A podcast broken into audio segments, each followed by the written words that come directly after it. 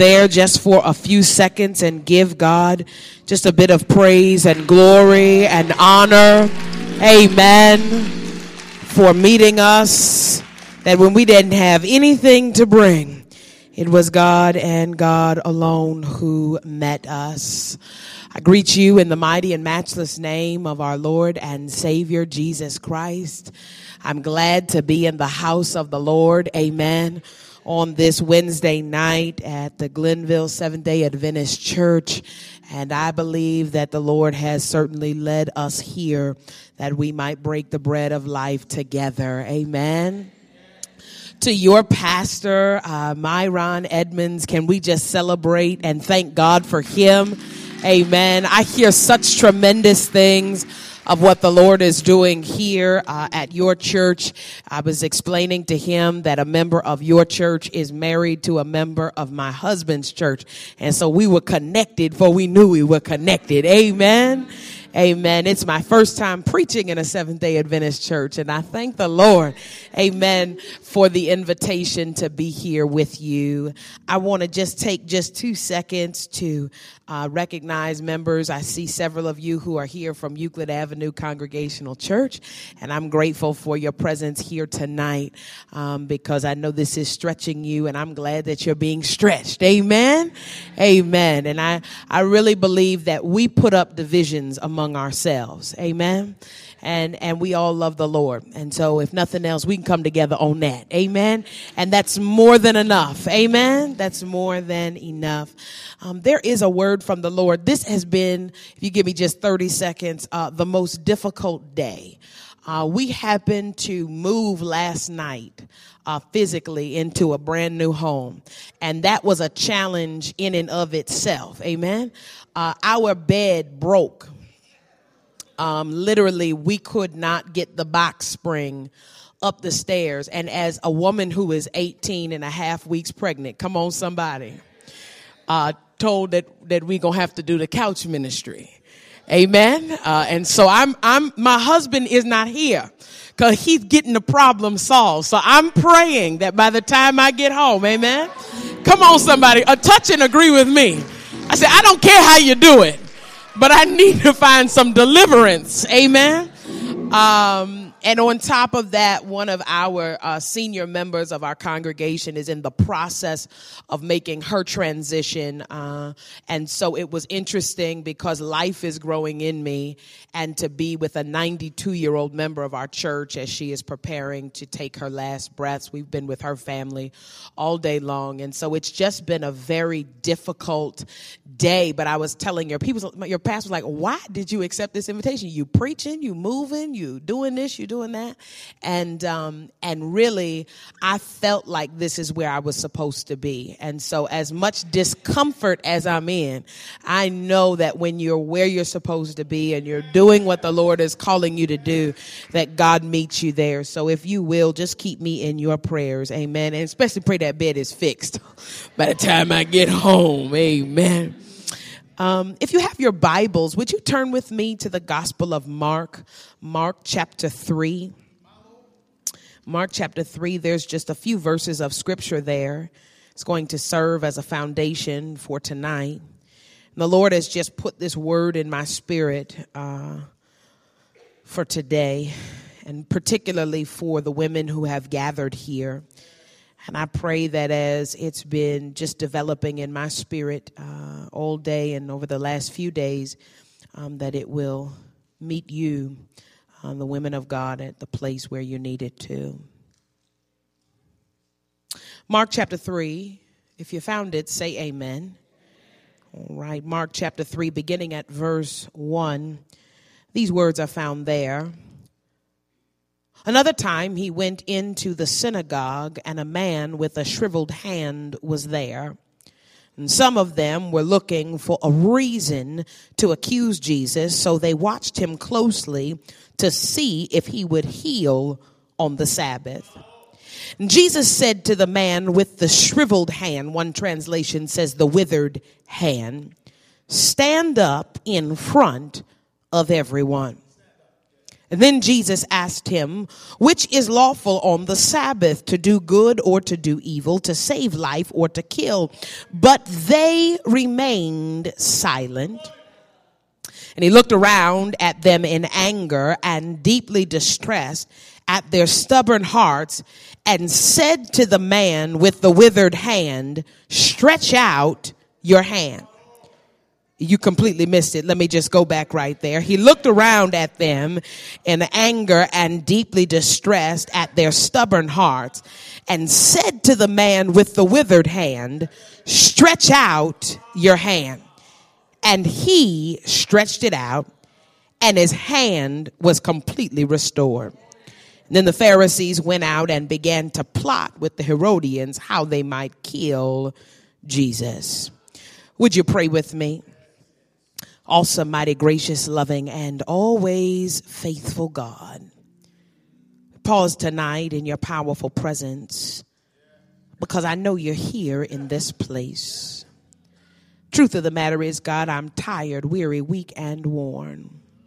I'm a broken vessel, but I'm an open vessel. I long, oh God, to be used by you.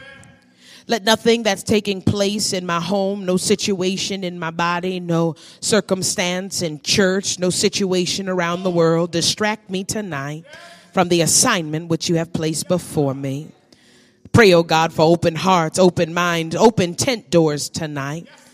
Do your work, oh God. And not if this is done, but when this is done. When you throw your weight around, when you break yokes in this place when people find healing and deliverance, God. Not if you do this, but when you do this. We'll be so careful to give your name all of the praise, all of the glory, and all of the honor and say you did it and you did it alone. It's in the mighty and matchless name of Jesus we pray. And we all said, Amen. Amen. Amen. Would you turn to your neighbor tonight and say, Hey, neighbor, oh neighbor, show up, stand up, stretch out. One more time. Find another neighbor, find another neighbor. Come on, find somebody else. Tell them tonight, show up, stand up, stretch out. Amen, amen, and amen. Again, bless you, brother, for getting your stretch on now. Amen, amen, amen. This passage of scripture found here in Mark chapter 6 is a peculiar, peculiar place to find Jesus as he moves in the crux of his ministry. Here, as you read in the Gospel of Mark, Mark chapter 3, early on, Jesus already is in the process of developing haters. You know what haters are, don't you? Uh, haters are those who don't want to see you to become all that God longs for you to be. Haters tend to be nit picky. Come on, somebody.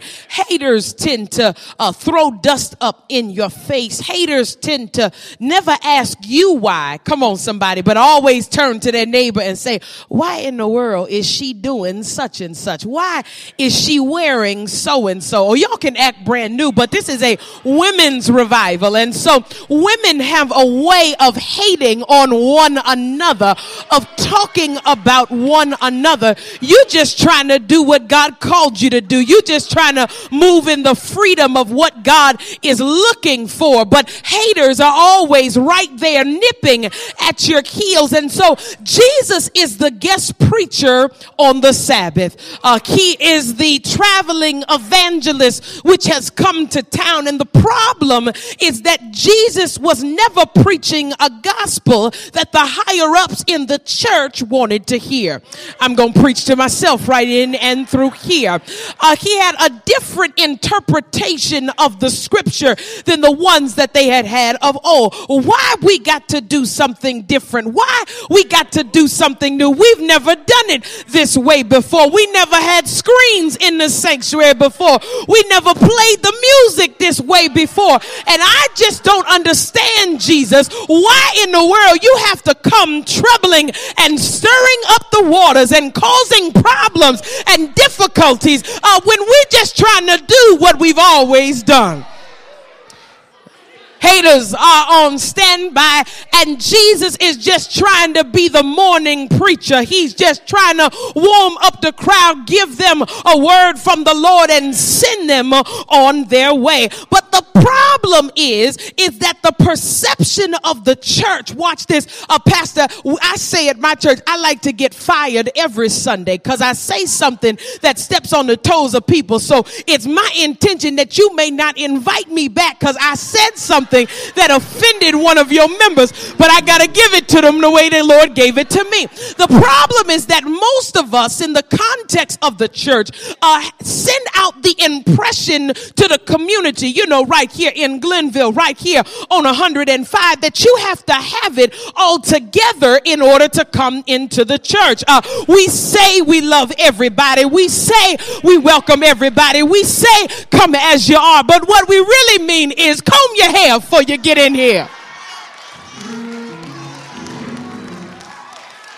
We say come as you are, but we say, uh, can you put on some different stockings for you come up in here? We say come as you are, but can you fix your face? Can you uh, fix your attitude? Uh, can you button up? Can you pull up? Uh, can you get your skirt a little longer? Uh, can you fix your life issues? And so the problem is, is that Jesus is calling in all of the people who externally don't seem to have it together, but they have a longing that they'll be fixed on the inside. Let me help you. The problem is that the majority of the people who wanted to be in the church and wanted to be in leadership appeared that they had it all together on the outside, but the reality is is that they were cracking and breaking on the inside. So Jesus is bringing in misfits Jesus is bringing in the marginalized, bringing, Jesus is bringing in the ostracized. Jesus is bringing in all of those who should not be inside of the temple. And the truth is, is that the haters have a problem with this type of ministry. I mean, because we can be on 105, but do we have to bring people in from off 105?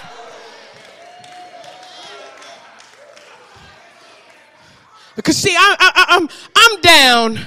Uh, let me let me tell you about, about my church. Uh, we were we were we were a, a urban church up by Cleveland Clinic, drawing in folks who lived up by Cleveland Clinic. But we down on 30th and Euclid, where they got housing projects all around in the Greyhound bus station. Come on, woman came to the church a couple weeks ago talking about, I just got off the train because it looked nice here. Could you help me? Well, why did you get off the train here? Well, it looked like a nice place. Oh, well, amen. Praise the Lord. You know, it's like me walking into somebody's home. I just want to live here because it looked like a nice place. You see, down on 30th, we draw a totally different demographic of people. And some people in the church can't handle the demographic that comes in. Why can't they have it together before they get here? Why can't they have a job before they get here? But the work of the church is to welcome all of God's children to leave your judgments on the outside and realize if the truth be told and this robe was taken off, I'm just as jacked up and messed up and trying to do the very best that I can to be all God wants me to be. So Jesus is drawing in the misfits and he is pushing aside the bold and the beautiful and telling them that everybody is welcome within the four walls of the church. But the gospel tells the story over and over again. Don't you dare judge a book by its cover. Gospel tells us over and over again. Watch this. Don't be seduced by beauty. Let me help somebody. Uh, uh, don't be seduced by the aesthetics of what God can do. Uh, in other words, there was that tree in the center of the garden. Uh, and Eve, you know it, it says, and it was pleasing to the eye. In other words, it was beautiful. It looked good. And I don't understand why I can't have it. And so she dipped in and all of us dealing with it even now. Yes, Jesus came, but we still dealing with it.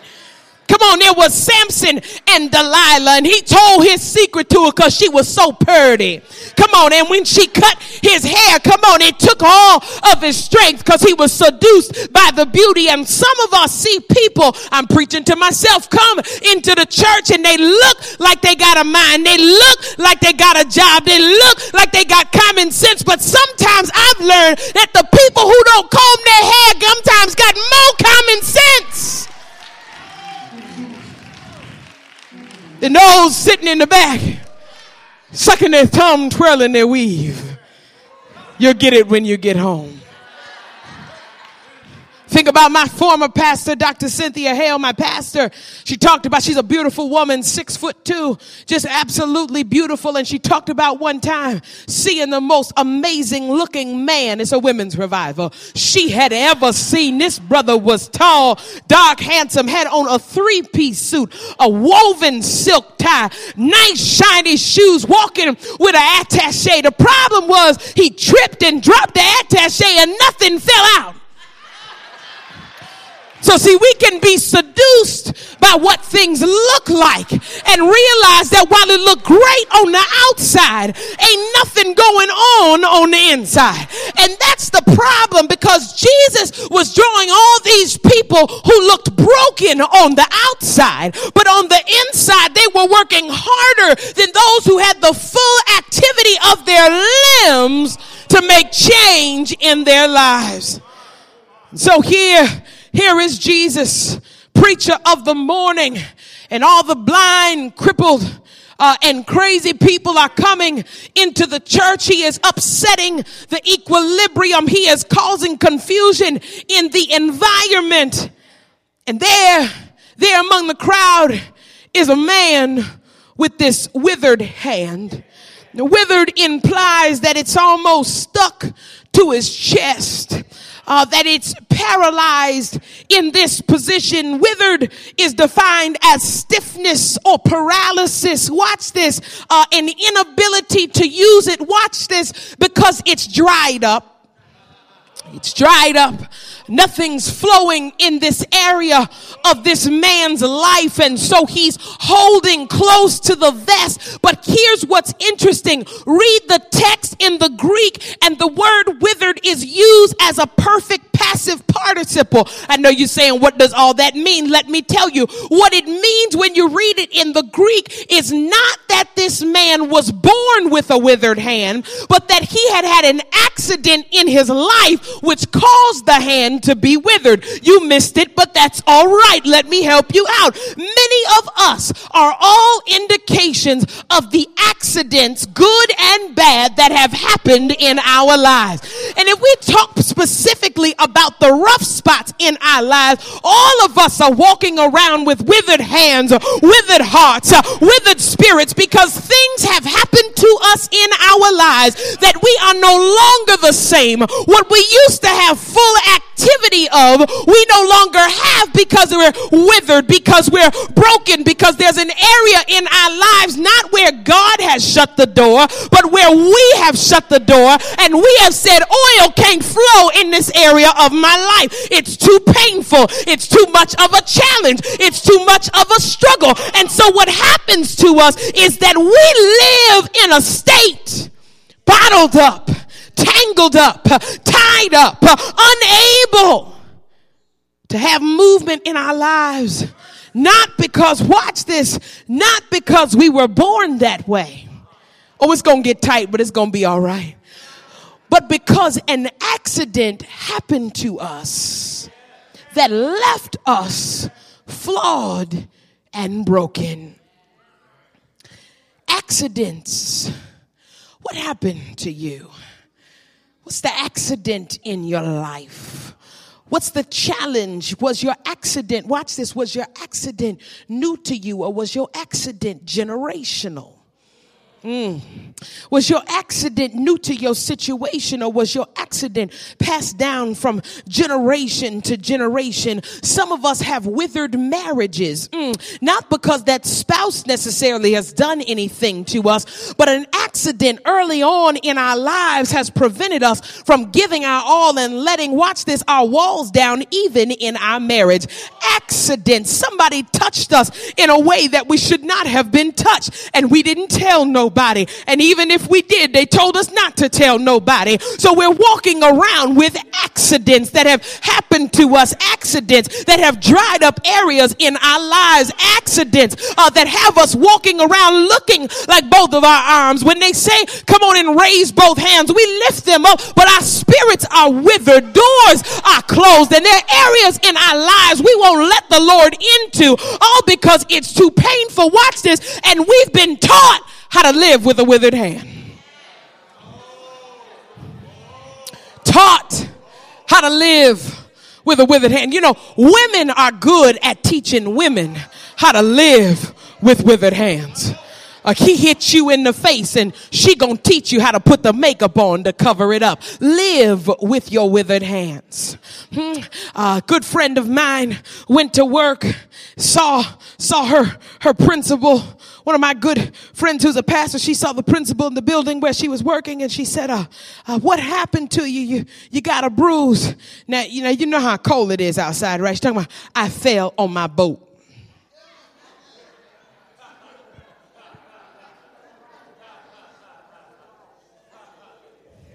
And I knew you were going to ask me first what happened.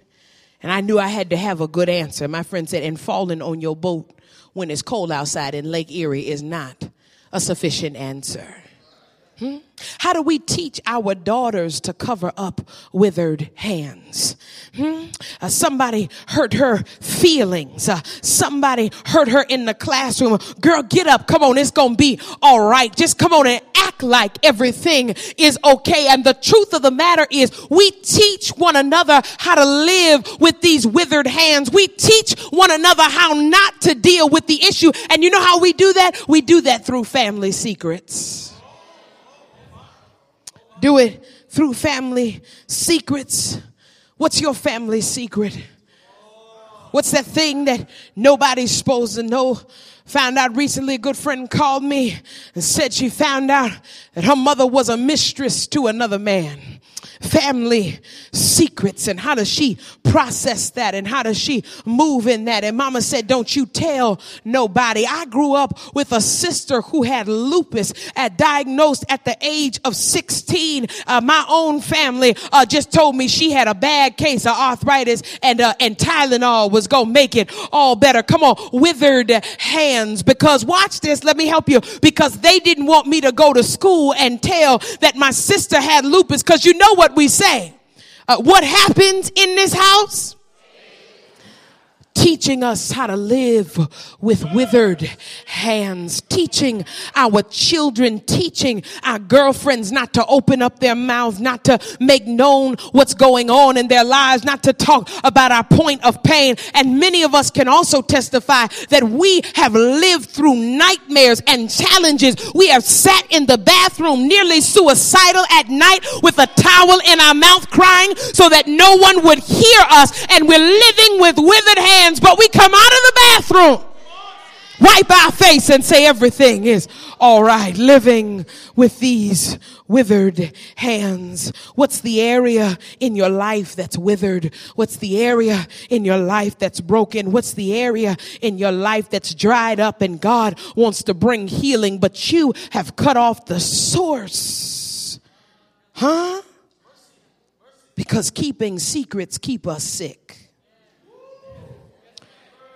keeping secrets keep our family sick.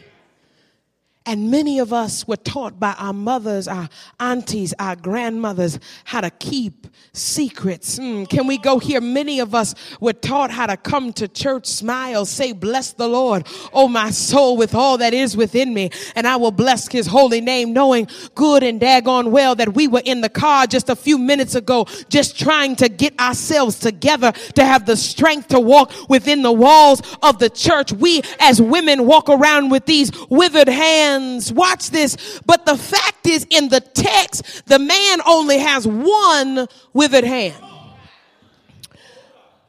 The other hand moves. The other hand has motion. The other hand is a reminder, watch this, uh, that healing is still available to you.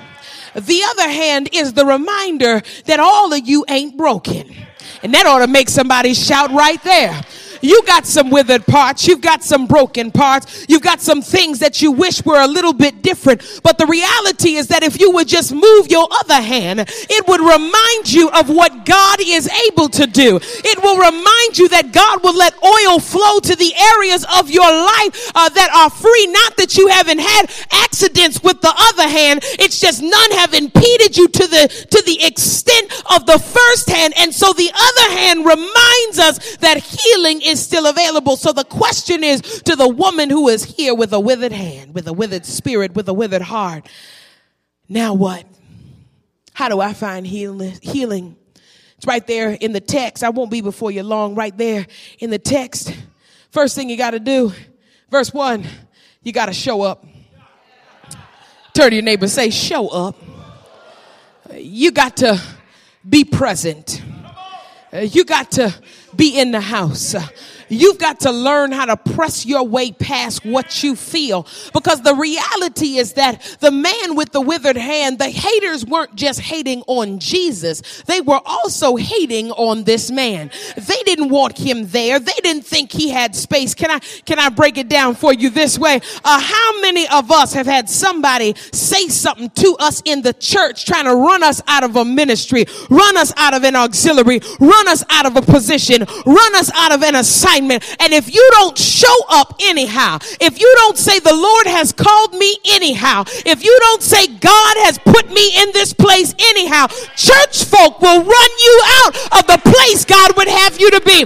And so watch this. The text says, and Jesus came to the temple and so did the man with the withered hand. He showed up. I said to my husband before I left, if it wasn't that I felt the Lord said I had to be here tonight, I'd call and cancel because my body needs rest. Amen. And I heard the Lord say to me, just show up.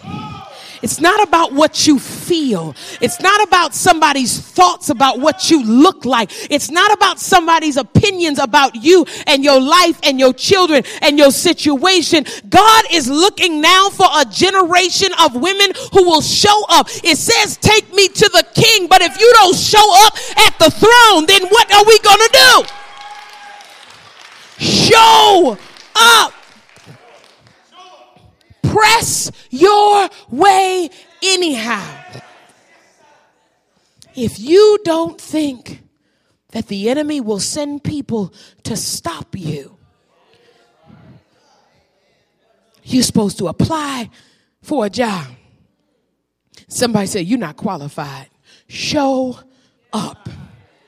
Hmm? You feel called to do something like open a business, to start a ministry, and you share with your friend, I want to meet with the pastor about starting a sign language ministry. And somebody, we ain't got no deaf people at our church. What do you mean you want to start a sign language ministry? Show up. People will forever discourage you. People will forever tell you it can't be done. People will forever tell you it's been tried and it didn't work. But the word that is on tonight from this man is show up. Show up to the places God is calling you to. Show up to the places God has anointed you for. Show up to the calling that God has placed over your life. Show up so you can get the anointing that you're supposed to have. Show up and do the things that God is calling you to do despite the haters that are in your life. First thing right there in verse 1 show up. Then go down to verse 3. This is the tough one. Jesus says, Stand up.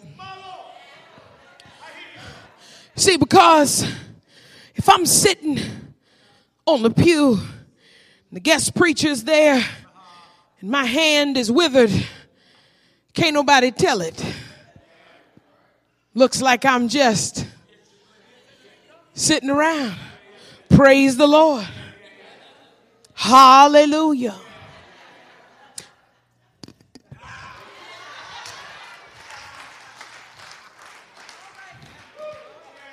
Jesus says, stand up. But if I stand up, everybody's going to see. If I stand up, then the thing I've been keeping secret, everybody's going to know about. If I stand up, that thing I've been taught how to cover. Come on, I've been taught how to sit around and say, "Oh yeah, it's going to be all right." How you doing? Uh, can you pass me that? I, I've learned how to camouflage. But if you tell me to stand up, everybody's going to see that my hand doesn't go down like the other hand, uh, but that this hand stays up is swinging. If you ask me to stand up, it means I put my situation on blast. If I stand up, it means everybody know I got issues. Uh, if I stand up, it means people know my family's not as perfect as they thought it was. But the word from Jesus is stand up. Many of us talk about healing, say we want healing, ask the Lord to bless us, to keep us, to give us what we need. But when He says, stand up, we say, No, can't you bless me right here in the pew? He says, Come to the altar. Well, I got to go to the altar. Can't He bless me right here? Huh? This is where the secrets come in. Because you see, when you stand up, it's no longer a secret. When you stand up, you say enough is enough. And what's the thing in your life that you need to stand up on? What's the thing in your life, everybody, you just need to get off your chest and let everybody know? I have a wonderful, wonderful, amazing, smart, gifted, lovable nephew. He's three. His name is Alex and he is the joy of our family. But at three, Alex can't talk. Alex is autistic. And his parents say, Don't tell nobody. They don't take him out to dinner because when he goes out to dinner, people will see that he can't just sit at the table like other three year olds. And people, you know how we do with three year olds? What's your name? How old are you?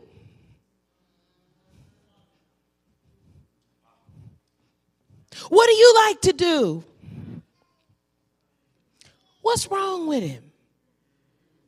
If I stand up, then everybody knows.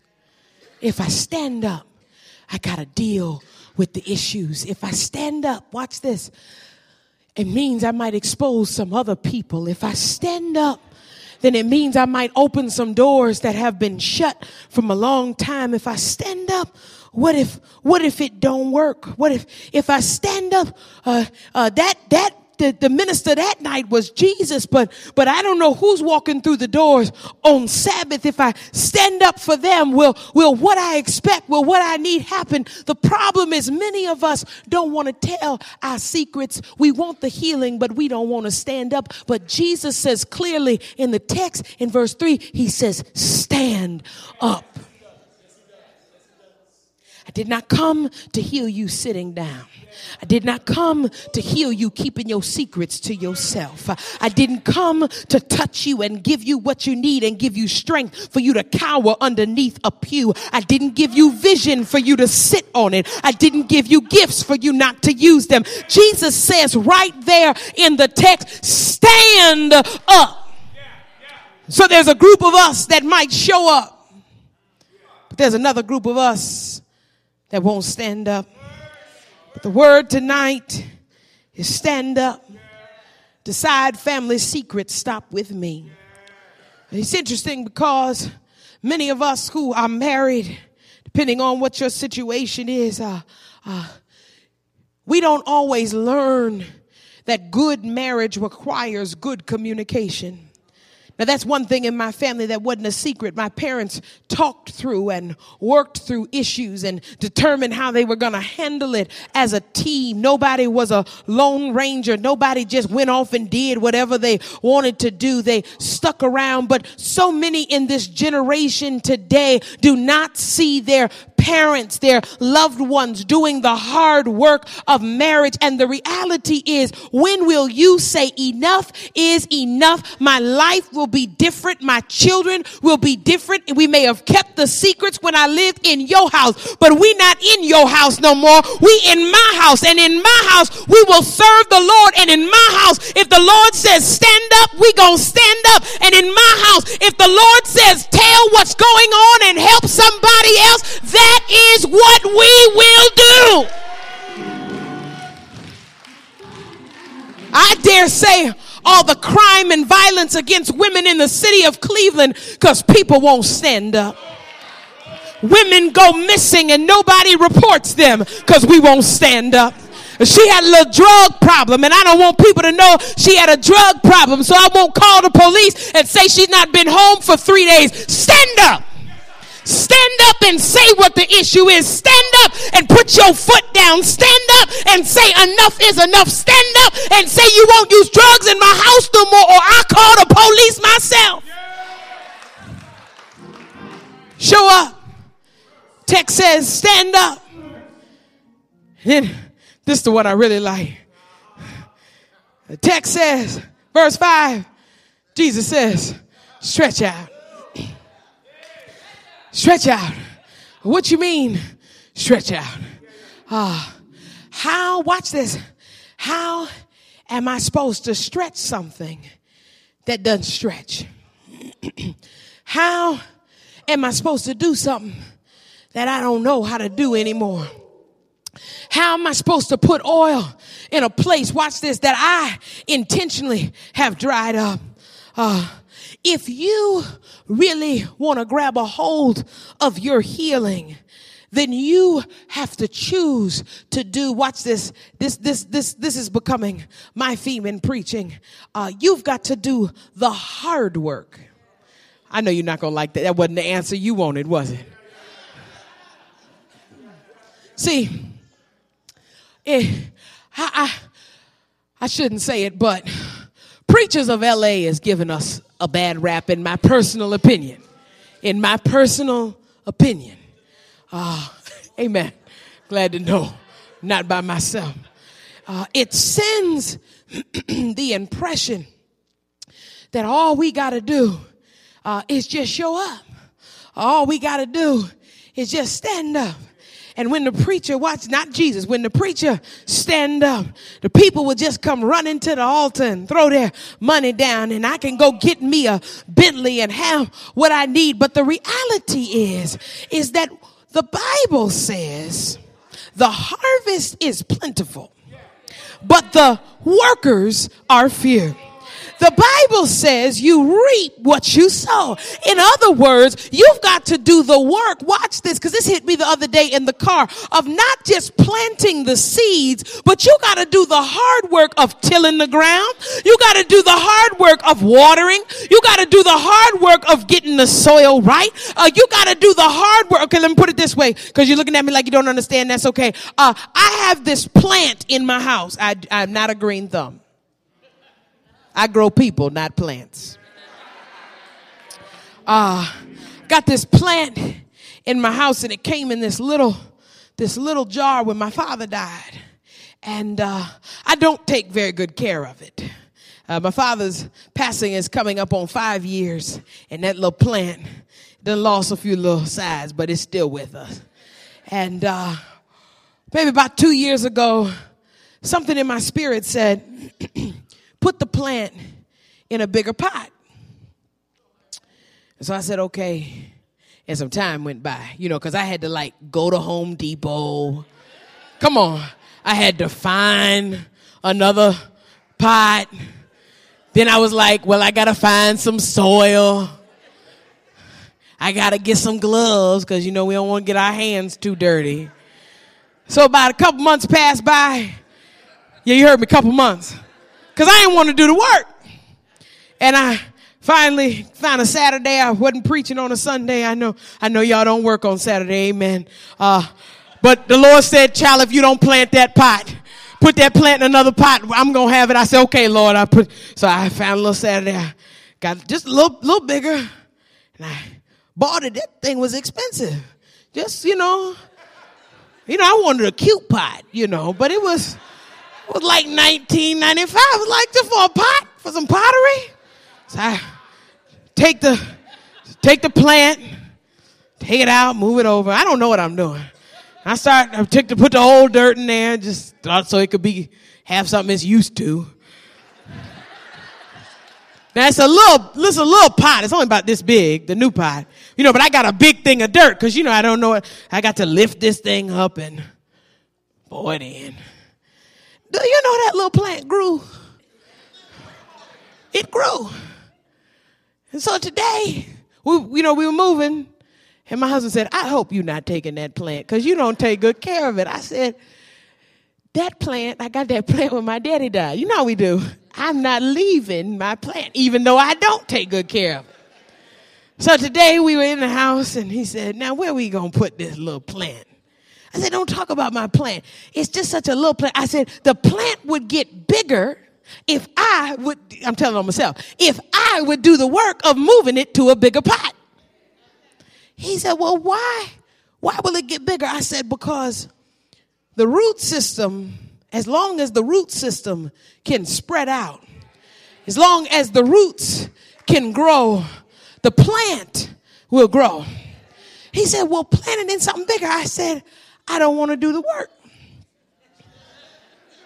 I don't want to make the financial investment. We got a baby. Come on, somebody. We got a baby coming. We writing checks left and right. Come on, somebody. I'm doing this move.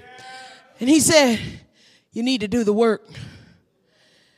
When he says stretch out, the problem is most of us, we don't want to do the work.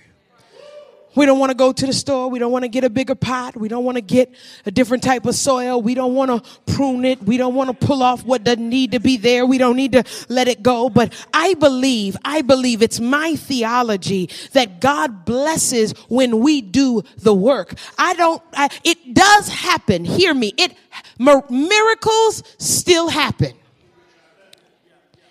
But more miracles happen when you do the work. I don't take my blood pressure medicine. Let me get somebody in here. Because I'm waiting on a miracle. No, no, no, no, no. The Lord may have said your miracle is in that blood pressure medication.